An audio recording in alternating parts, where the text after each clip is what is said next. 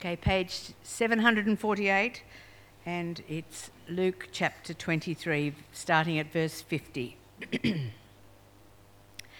now there was a man named Joseph, a member of the council, a good and upright man, who had not consented to their decision and action. He came from the Judean town of Arimathea, and he was waiting for the kingdom of God. Going to Pilate, he asked for Jesus' body. Then he took it down, wrapped it in linen cloth, and placed it in a tomb cut in the rock, one in which no one had yet been laid. It was preparation day, and the Sabbath was about to begin. The women who had come with Jesus from Galilee followed Joseph and saw the tomb and how his body was laid in it.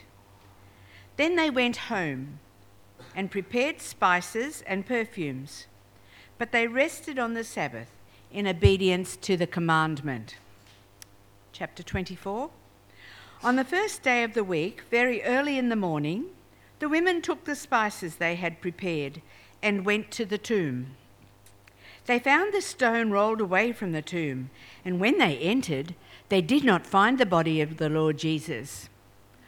While they were wondering about this, suddenly Two men in clothes that gleamed like lightning stood beside them. In their fright, the women bowed down with their faces to the ground. But the men said to them, Why do you look for the living among the dead? He is not here, he has risen. Remember how he told you while he was still with you in Galilee. The Son of Man must be delivered into the hands of sinful men, be crucified, and on the third day be raised again. Then they remembered his words. When they came back from the tomb, they told all these things to the eleven and to the others. It was Mary Magdalene, Joanna, Mary the mother of James, and the others with them who told this to the apostles. But they did not believe the women because their words seemed to them like nonsense. Peter, however, however, got up and ran to the tomb. Bending over, he saw the strips of linen lying by themselves, and he went away, wondering to himself what had happened. Uh, gracious Father, we want to thank you for uh, the word of God that you've given to us.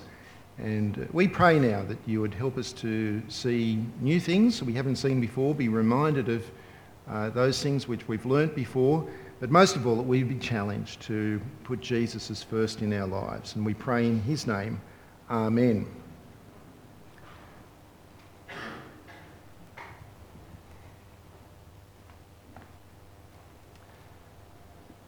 Uh, this might be helpful for me to have. Copy of the Bible. This is the book that tells of the world that was ruined by sin and so on. Um, you know, there's been a lot of uh, bit of talk this over these past few days in the media about uh, about resurrection. Uh, this morning's Sydney Morning Herald editorial spoke about resurrection and the meaning of uh, resurrection at Easter, and started by saying, "Well, there's not too many of us these days who are religious, so we'll just make up our own meaning for Easter and resurrection." And uh, they said it's all about uh, re vitalisation of, uh, of Australian politics and uh, then proceeded to say that the Prime Minister really needed to get his act together and be regenerated. It's profound, isn't it? You'll all go home and read it, I'm sure. Um, another article I read during the week in an uh, online uh, magazine called The Conversation, a little bit more classy than the City Morning Herald, uh, they had a uh, a, an opinion piece written by a theologian, and uh, she said that the take home message for Christians uh, this Easter is that uh, Christians need to pray for the resurrection of the church. Uh, she said that uh, numbers are in free fall and uh, denominations are crumbling, and so Easter is about resurrecting the church. Again, profound, isn't it? a, a, a far less fuzzy opinion, though, came in the media from a source about three years ago, and it was a surprising source. It was from the Festival of Dangerous Ideas that was hosted at the Sydney Opera House and was broadcast on ABC television. They had a panel of people, and Tony Jones was the host as usual. One of the panelists was Peter Hitchens, Peter Hitchens being the brother of the uh, the late Christopher Hitchens, who was one of the most prominent atheists of our time. And the final question for the night went like this, and I quote Which so called dangerous idea do you think each would have the greatest potential to change the world for the better if it were implemented? Unquote. Uh, one of the panelists said, uh, I need time to think about that, I'll pass. Another panelist uh, said that population control through mandatory abortion, that was a dangerous idea that should be implemented. Um, Germaine Greer nominated the, the freedom of the individual to make choices. That's a dangerous idea. But listen to Peter Hitchens, and I quote He said, The most dangerous idea in human history and philosophy remains the belief that Jesus Christ was the Son of God and rose from the dead that is the most dangerous idea you will ever encounter. That's very different from the warm fuzzies of the Easter editorials in the newspapers, isn't it? Nothing fuzzy about that at all, but what does it mean? The death and the resurrection of Jesus is a dangerous idea. In what sense is it a dangerous idea? And who or what is endangered by these two great truths of Easter? That's uh, what we're going to look at this morning. Uh, and uh, we're going to be looking at from uh, Luke chapter 23 that we started looking at on Friday as we uh, celebrated Good, Fr- Good Friday. Uh, but before we get into the implications as to why the Easter events are so dangerous, it would be good for us to look again afresh at the account of the resurrection that we see in Luke chapter 23, and of course on Good Friday a couple of days ago now, we remembered that Jesus died on the cross, uh, that he truly died on the cross, that he really died on the cross. Uh, in verse 46 of uh, Luke ch- chapter 23, we, we read that Jesus gave up his spirit and that he breathed his last. He was dead. He died on the cross. Now, in the uh, tradition of the Jews, when a person died, their body was, uh, was washed, it was anointed with oil, it was wrapped in linen, and uh, that, that, linen had spices and perfumes enclosed in it uh, for the sake of the decaying body. And we read about some of that, don't we, in verses 50 through to 56, where we're introduced to a man by the name of Joseph. He was from a place called Arimathea. And uh, Joseph was an in- interesting man. He was a wealthy man. He was a man who was, in fact, on the Sanhedrin, that is the Jewish ruling council, the council that actually uh, had Jesus arrested. Uh, he didn't consent to this because he was actually, secretly, he was a disciple, a follower of Jesus. And in uh, verse, uh, uh, we, we, we, see here that uh, Joseph, this wealthy man, this disciple of Jesus, he arranged for Jesus to be buried, but to be buried in the tomb which he had prepared for himself. And a tomb in those days wasn't like a mausoleum, wasn't like a building, it was, was, a, was, was cut into, into a rock. And uh, in verse 53, we read that uh, although the body had been wrapped in the linen, that uh, there was no time for them to have organised for the spices and the, and the perfumes and the reason for that was because it was the Passover. And the next day, the Saturday, uh, beginning at uh, nightfall on the Friday, was the, the Sabbath. And so uh, they needed to get Jesus buried quickly because if they were to handle his body uh, on the Sabbath, uh, that would be unclean and it would be working on the Sabbath. And so uh, the scene is now set for some women to return to the, to the tomb on the day after the Sabbath in order to complete the, the job of uh, uh, the, the spices and the perfumes and so on. Now, mind you, getting into the tomb was going to be somewhat of a challenge. And the reason I say that is because, in actual fact, the idea of resurrection was something which the Jewish religious authorities also thought was a very dangerous idea.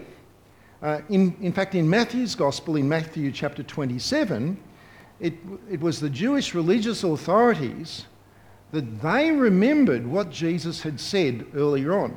They remembered that Jesus had said that he would die and that on the third day that he would rise again from the dead. And they saw this, they didn't believe it would happen. they thought that's, that's nonsense. But if word got around that Jesus had been risen from the dead, then that was very dangerous because it threatened their whole, their whole world, their whole status, their prestige. Lots of things would be turned upside down if people came to believe that Jesus had risen from the dead. And so, out of their concern, uh, and they were concerned that the disciples might actually uh, go there in the night and steal the body and claim resurrection. And so, this would be uncharted territory for them. They were very concerned about it. A dangerous idea could, could be spread. Uh, they went to the Roman governor, and the Roman governor allowed them to secure the tomb, and the way that the tomb was secured was that there was a, a large uh, disc type rock that was rolled into place over the entrance to the tomb, and uh, he allowed for that to be sealed so that no one could get in. And just for good measure, uh, he had posted two Roman guards to make sure that no one was getting into that tomb, and definitely no one was getting out of that tomb. But that's not actually how it all panned out. Have a look at verses 1 to 3 of chapter 24. Let me read those for you. On the first day of the week, very early in the morning, the women took the spices they had prepared and they went to the tomb. They found the stone rolled away from the tomb but when they entered, they did not find the body of the Lord Jesus. They didn't find him, he wasn't there. Now, Jesus' tomb was, uh, would have been small, it would have been six or seven foot square uh, with a small entrance room. Uh, but as the women crept inside the tomb, instead of finding the body of Jesus, what they found was, and, and they were startled by it because they saw two men whose clothes were gleaming white like lightning. These were angels, these were messengers from God, and the words that these angels spoke to the women would change their lives forever. Why do you look for the living among the dead? He is not here, he is risen. Now, of course, uh, this should not have been any great surprise to the women. Jewish religious authorities had remembered what Jesus had said would happen, uh, it, it ought, they ought to have known this. Take a look at verse uh, 6 to 8. In verse 6, uh, the angel said, Remember how he told you while he was still with you in Galilee, the Son of Man must be delivered into the hands of sinful men, be crucified, and on the third day be raised again. And it was then that they remembered these words. Now, notice how Jesus described himself. Uh, he, he referred to himself as being the Son of Man. This is really, really important.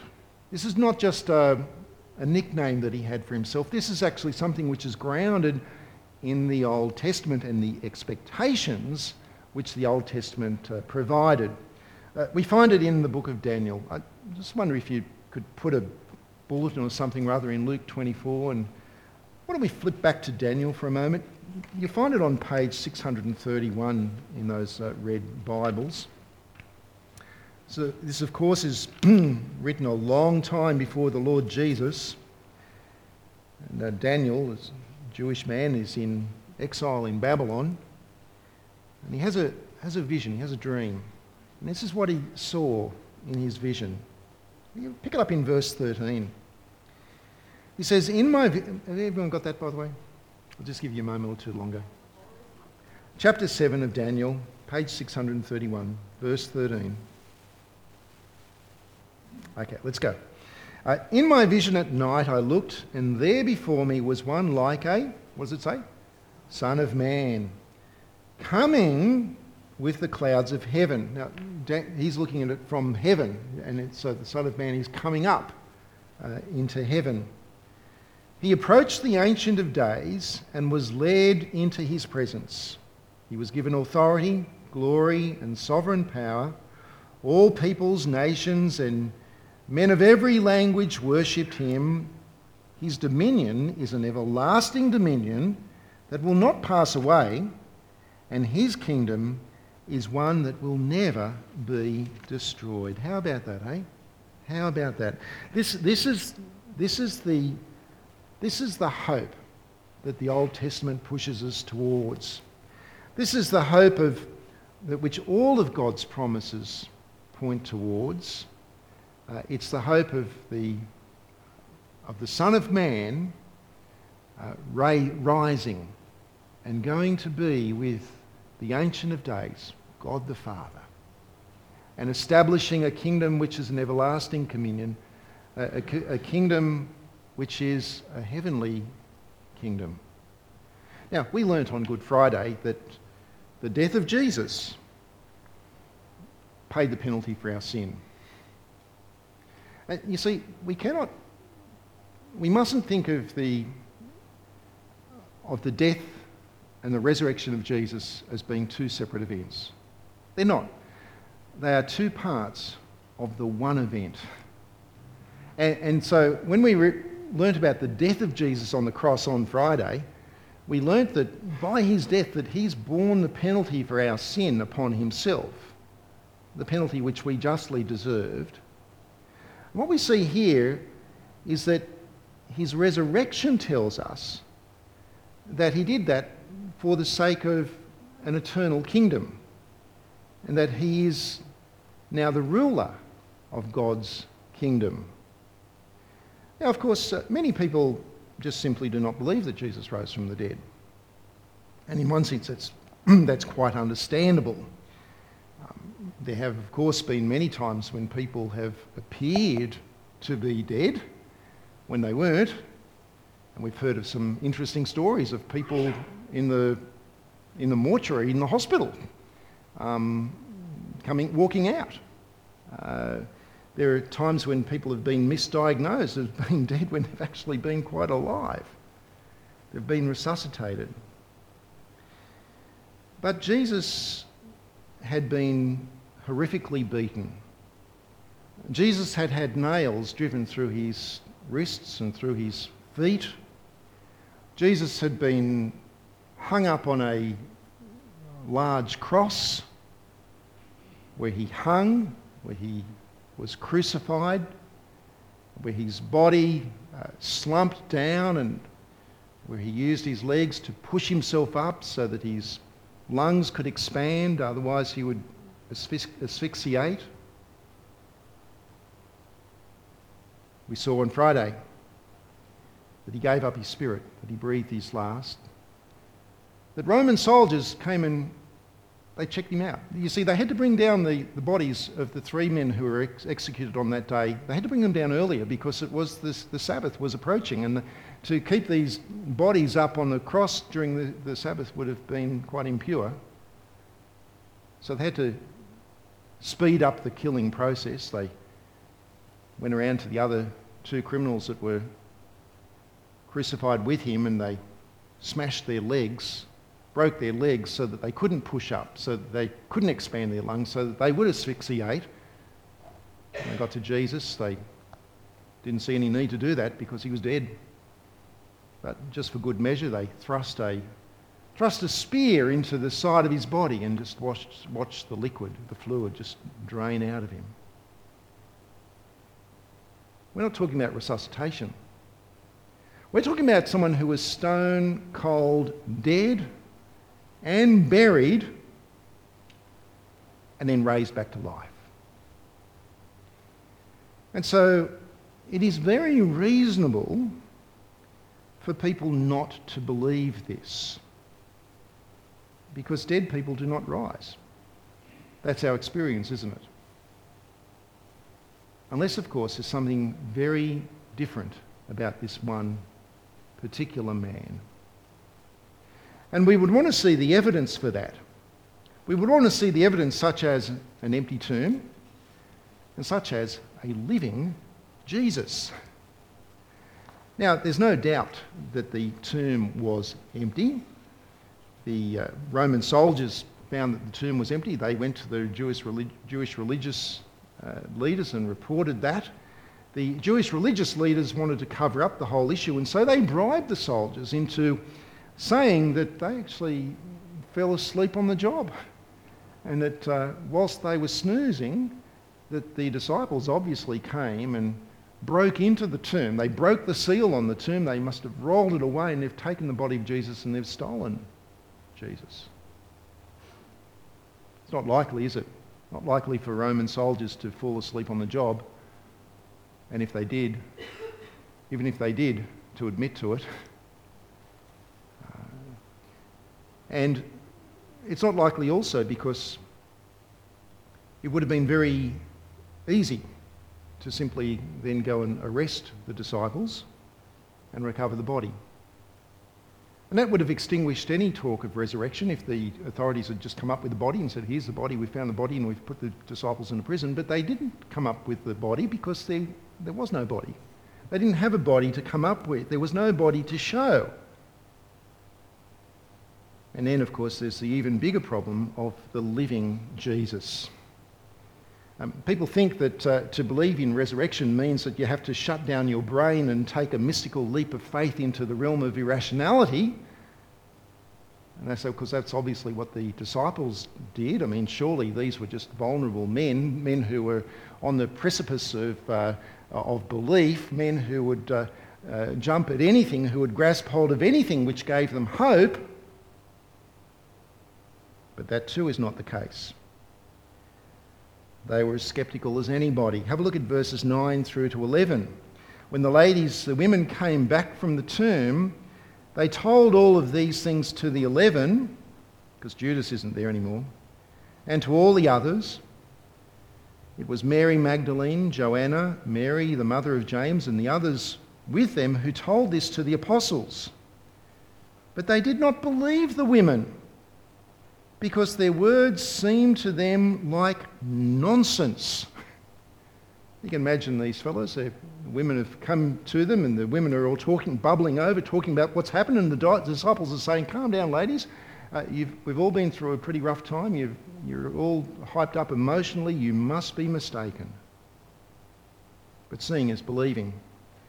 And in verse 12, uh, when Peter then ran to the tomb he saw with his own eyes that the tomb was empty. Friends, the disciples were not gullible fools. They were not gullible fools, nor were they thieves in the night. They were just as surprised and as taken aback as anybody was. In fact, if you glance over at verses 36 to 37, you'll see that when Jesus did appear to them, that they were startled and they were frightened. They thought that they'd seen a ghost. They didn't expect him to rise from the dead. They weren't on the precipice of belief. How can we know that Jesus truly did rise from the dead? There's no security video footage. Uh, all that we can do is in study the evidence. The evidence of the empty tomb, which has never been explained properly. And the evidence of all of the, the written eyewitness accounts of people who met Jesus, who met the risen Lord Jesus Christ. In 1 Corinthians chapter 15, in the church in Corinth, there was some question about resurrection that was being discussed. And in 1 Corinthians chapter 15, the Apostle Paul, writing 20 years after the actual resurrection of Jesus, he makes the point that many people saw the risen Jesus. Jesus appeared to lots of people. First of all, as we've seen here, he appeared to Peter and then, uh, and then to the 12. Uh, on one occasion, Paul says that Jesus appeared to more than 500 people at the same time. And Paul makes the point that uh, some of these people have actually fallen asleep, which is a nice Christian way of talking about going to heaven. But he said most of them are still alive. And so if you've got any doubts, you can, you can go and talk to them. You can ask them, ask them, what did they see? Did they really see the resurrected Jesus? And they'll tell you yes. And then he appeared to James and all of the apostles. Now, some people, of course, say, well, you know, maybe they were all hallucinating. They thought they saw Jesus, but they didn't really see Jesus. Highly unlikely that all of these people would be hallucinating and having the same hallucinogenic experience. They would all be seeing the same thing, 500 of them all at the same time. It's interesting to note, isn't it, that the reported appearances of Jesus stopped after 40 days. Why do you think that might be? Now, of course, someone might say, well, that's, that's all very well, but all of the people that you're talking about here, they're all believers you know, if, if you really want me to believe that Jesus was rose, had risen from the dead, um, show me someone who's not biased. Uh, if a non believer said that they met the resurrected Lord Jesus Christ, then that would be credible evidence. Then I might believe. Friends, what do you think happens to a non believer when they meet the resurrected Lord Jesus Christ? Well, Paul in 1 Corinthians 15 goes on to say, And then he appeared to me. When Saul the Pharisee on the road to Damascus was confronted by the risen Jesus speaking to him from heaven, his Jesus hating, church persecuting world was blown apart. It's a dangerous idea, isn't it? It's a dangerous idea, this idea of resurrection. When uh, Tony Jones asked Peter Hitchens to explain himself, listen to what he said. Why is it dangerous? Well, I quote, because it alters the whole of human behaviour and all our responsibilities. It turns the universe from a meaningless chaos into a designed place in which there is justice and there is hope. Wouldn't you love to be able to say that kind of answer off the top of your head on national television? We saw a couple of weeks ago that uh, the Lord Jesus promised, don't be afraid to talk, open your mouth, because the Holy Spirit will give you the words to say. Let me unpack that. The resurrection of Jesus is followed by the ascension of Jesus to heaven, uh, just as Daniel's dream foretold. It tells us that the universe is not meaningless, that the universe is not uh, an existence without any purpose, without any creator, that it is not chaotic, that it is not meaningless because Jesus is now king that Jesus is the ruler of God's everlasting dominion. The resurrection tells us that there is justice, that there is true justice in our world, and we see that in two ways. First of all, the resurrection tells us that God's just punishment for our sin has been fully served on Jesus. That is, the sacrifice of Jesus on the cross has done the job.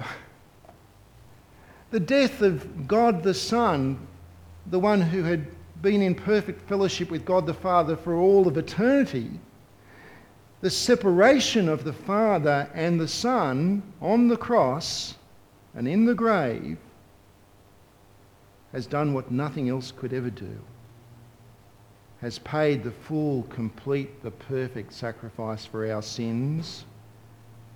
The job is done. It is sufficient, and therefore there is no more need for Jesus to continue to be punished for our sin by being separated from the Father for any longer. And so he's been raised from the dead. Resurrection shows that the death has done the job. That's justice. Justice has been served. Secondly, the resurrection shows us that uh, that sacrifice only applies to those who put their trust in Jesus. Uh, in Acts chapter 17, when the Apostle Paul was in Greece, in Athens, there was a crowd of people around and he preached to a crowd of Athenians uh, he said to the men of Athens, God has set a day when he will judge the world with justice by the man he has appointed. And he has given proof of this to all men by raising this person from the dead. The resurrection of Jesus is the proof that there will, in the future, be a day of reckoning, a day of judgment, a day when God will do away with all of the evil, all of the sin, all of the God rebellion of this world. And he's proven that by raising Jesus from the dead. So the idea here, friends, is place your trust in Jesus now. Uh, better to have him as your saviour than as your future judge. There is justice in the world. The resurrection of Jesus, as, as uh, Hitchens says, turns the universe into a place where there is justice and there is also hope. And hope is very powerful.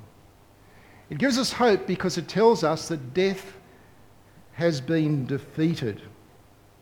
Uh, the, the power that that Satan had over us, which was the guilt of our sin, which was going to send us to, to hell for all of eternity, that that guilt of our sin has been dealt with. And so death has been swallowed up in victory. Now, most people are frightened of death.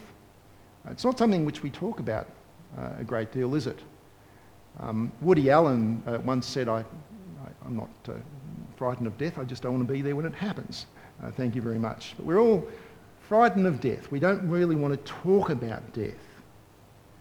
But the resurrection of Jesus takes that fear of death and it replaces it with hope, with a certain hope, with a sure and certain hope.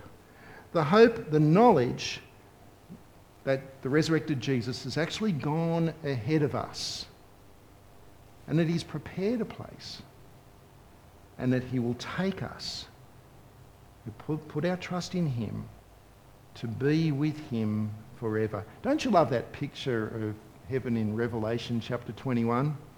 Where we're told that God will wipe away every tear from our eyes, that there will be no more death or mourning or crying or pain, because it won't actually be us who's passed away. It'll be this sinful world, this old order of things that has passed away. It's an incredibly dangerous idea, this idea of the resurrection of Jesus. It's incredibly dangerous because it endangers a whole lot of things. It endangers the way that we live our lives. It endangers our our selfishness. It endangers our, our greed. It endangers our materialism, which tells us that all there is to life is this life, so therefore make the most of it. It endangers the grip which the evil one held over us because it frees us.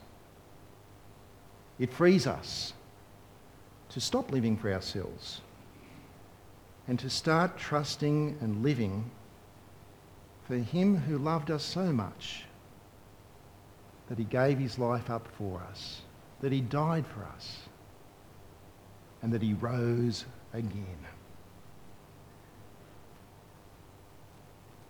That's the Easter message. Let's pray. Gracious Father in heaven, we want to thank you so much that uh, you are in control of this world, that the universe is not meaningless, and that you've shown that to us by raising your Son Jesus from the dead. For he is now the everlasting ruler, the King of your dominion. And Father, we thank you that he's, he's brought us to be with him by dying on the cross to break the power of sin over our lives, the power that was taking us to hell, the power of the evil one. Father, we uh, thank you that there will be a day of justice when sin will finally be rid uh, from this realm. Father, we thank you that we can look forward to that heavenly hope because of the resurrection of Jesus. And we pray these things in his name. Amen.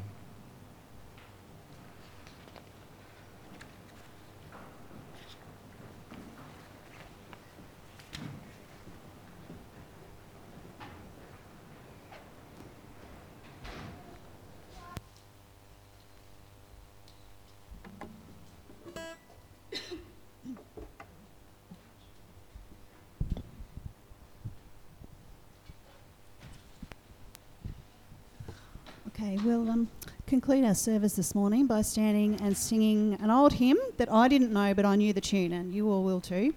Uh,